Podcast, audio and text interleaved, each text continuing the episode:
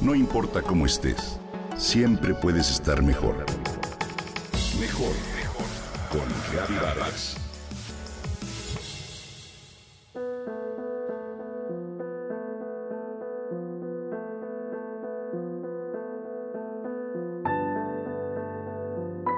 Debo decir que durante muchos años descuidé a mis amigas. Dejé de frecuentarlas una vez que me casé con mi compañero de vida. Fui madre y comencé a trabajar. Las extravié. ¿Para qué buscarlas? Pablo era mi todo, mi amigo, consejero, novio, compañero de aventuras, de viajes, de la vida diaria. Nos divertíamos solos en donde fuera, en el cine, en un bar, en el campo, con amigos o en silencio. Cada cual con un libro o viendo una serie de televisión entrelazados en el sillón de la recámara. Además, mis actividades como esposa y mamá, aunados a mi vida profesional, me llenaban por completo. Pasaron los años. Debido a la pandemia y al cáncer de Pablo, la complicidad entre los dos acrecentó y durante 27 meses formamos una cápsula.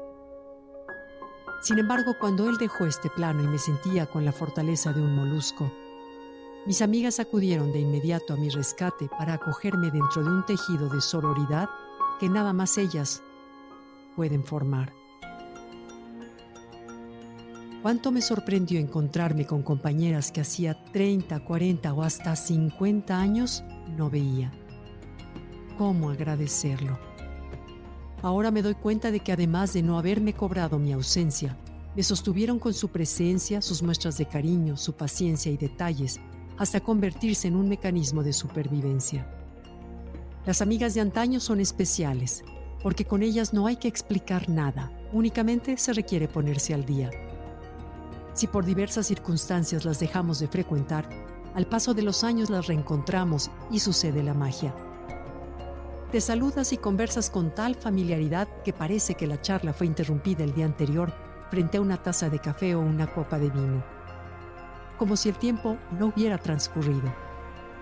Esas amigas que te conocen tan bien tienen la perspicacia de una madre para descubrir cómo estás y cómo te sientes sin que hayas abierto la boca. Son amistades con las que nos sentimos libres, pues nos conocemos tal y como éramos antes de aprender a crear y protegernos con máscaras, historias o poses para sentir aceptación. Este fin de semana tuve un reencuentro con dos de estas amigas que me hizo valorar y recordar que las reuniones periódicas con ellas son tan necesarias como dormir, hacer ejercicio o comer bien. Que es importante no solo nutrir la relación de pareja, sino otra de las facetas del amor que se expresa en la amistad. Toda la felicidad, salud y abundancia que experimentamos en la vida surge de la capacidad de amar y de ser amado. Es cuestión de recordarlo y redescubrirlo para procurar con mayor ímpetu las risas compartidas, la autenticidad y la apertura con la que nos hablamos o transmitimos nuestras historias de vida. Sin importar si se trata de mostrar aspectos nuestros no tan luminosos de nuestro ser.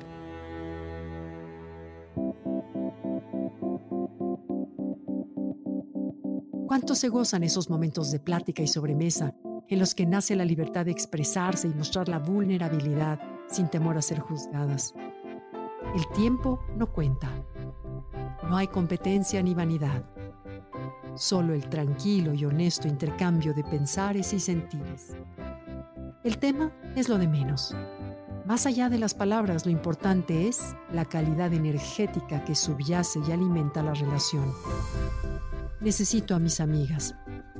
Quiero seguirlas necesitando. Qué cierto es que una vez que pasan los momentos de crisis, te percatas de que siempre vienen cargados con algo bueno, ya sea que hayan servido para abrir nuestra conciencia o nos hayan hecho crecer y apreciar la valía de lo que antes dábamos por sentado.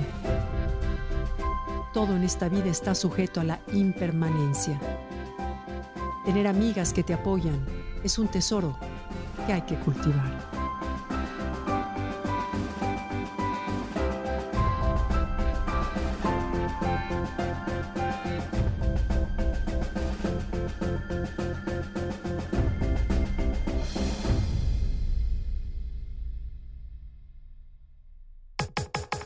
Comenta y comparte a través de Twitter. No importa cómo estés, siempre puedes estar mejor. Mejor, mejor, mejor. Con Gaby Vargas.